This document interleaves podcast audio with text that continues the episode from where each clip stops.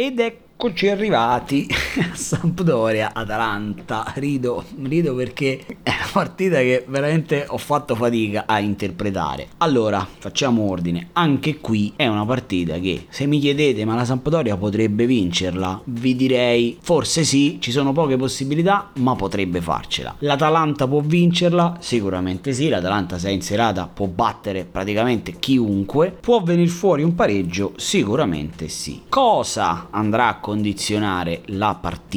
Secondo me due aspetti. Il primo è legato alle assenze. Ovviamente mi riferisco a quelle dell'Atalanta che probabilmente vedrà di nuovo De Ron sulla linea dei difensori, forse riesce a recuperare De Milale, però è veramente in un periodo d'emergenza. E fra l'altro Gasperini si sarà sicuramente incazzato come una iena per il gol preso di fatto nel recupero contro l'Udinese. L'altro aspetto è quello relativo all'avversario che deve affrontare l'Atalanta, ovvero la Sampdoria. D'Aversa secondo me è una panchina destinata a esplodere da un momento all'altro. Si è salvato finora probabilmente perché Candreva sta overperformando come dice qualcuno in televisione e spesse volte gli ha cacciato le castagne dal fuoco. Penso alla partita contro l'Udinese, penso alla partita anche contro lo Spezia che la Sampdoria ha vinto, ma non meritava, non ha fatto questo grande gioco di squadra. Sicuramente dovrà cercare di recuperare Damsgaard, ma è proprio l'incipit, è proprio il disclaimer di D'Aversa che non mi pare tanto efficace. Addirittura contro lo Spezia, rivedendo la partita perché l'ho vista due volte, lo so, insomma, non sto tanto bene, ma questi sono problemi miei. Ci sono dei frame della partita in cui la Sampdoria difende in 6, una linea difensiva a 6 in casa contro lo Spezia è veramente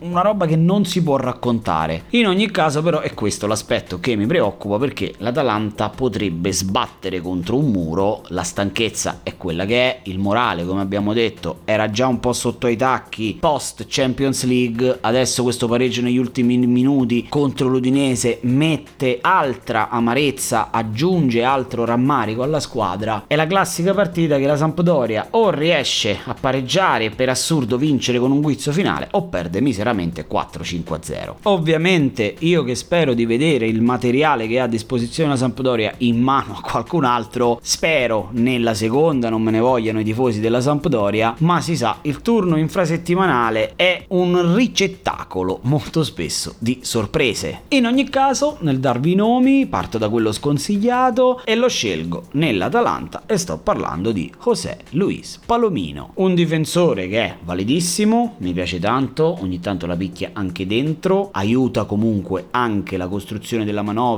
e l'uscita con la palla dalla difesa alla ricerca del terzo uomo, tipica della squadra di Gasperini, però poverino non si ferma dal 21 di settembre, quindi è un mese esatto che gioca, ne ha giocate 5 di fila e si appresta a giocare la sesta per via degli infortuni e giocherà chiaramente dal lato forte della Sampdoria perché da quel lato dovrebbe giocare proprio Candreva che si potrebbe spostare a sinistra per fare spazio a De Paoli a destra, vista anche lì la moria che c'è, Beresischi squalificato, Damsgaard non si sa se recupererà, Verre si è fatto male contro lo Spezia, Iattaren è tornato dai genitori perché boh, pare che non gli piaccia il ragù né la pizza e quindi se c'è qualche possibilità che la Sampdoria crei qualche grattacapo ai bergamaschi sarà verosimilmente dal lato di Palomino, quindi lo terrei fuori se ho altre alternative. Il calciatore consigliato invece è un gradito ritorno nella lista dei consigliati, gioca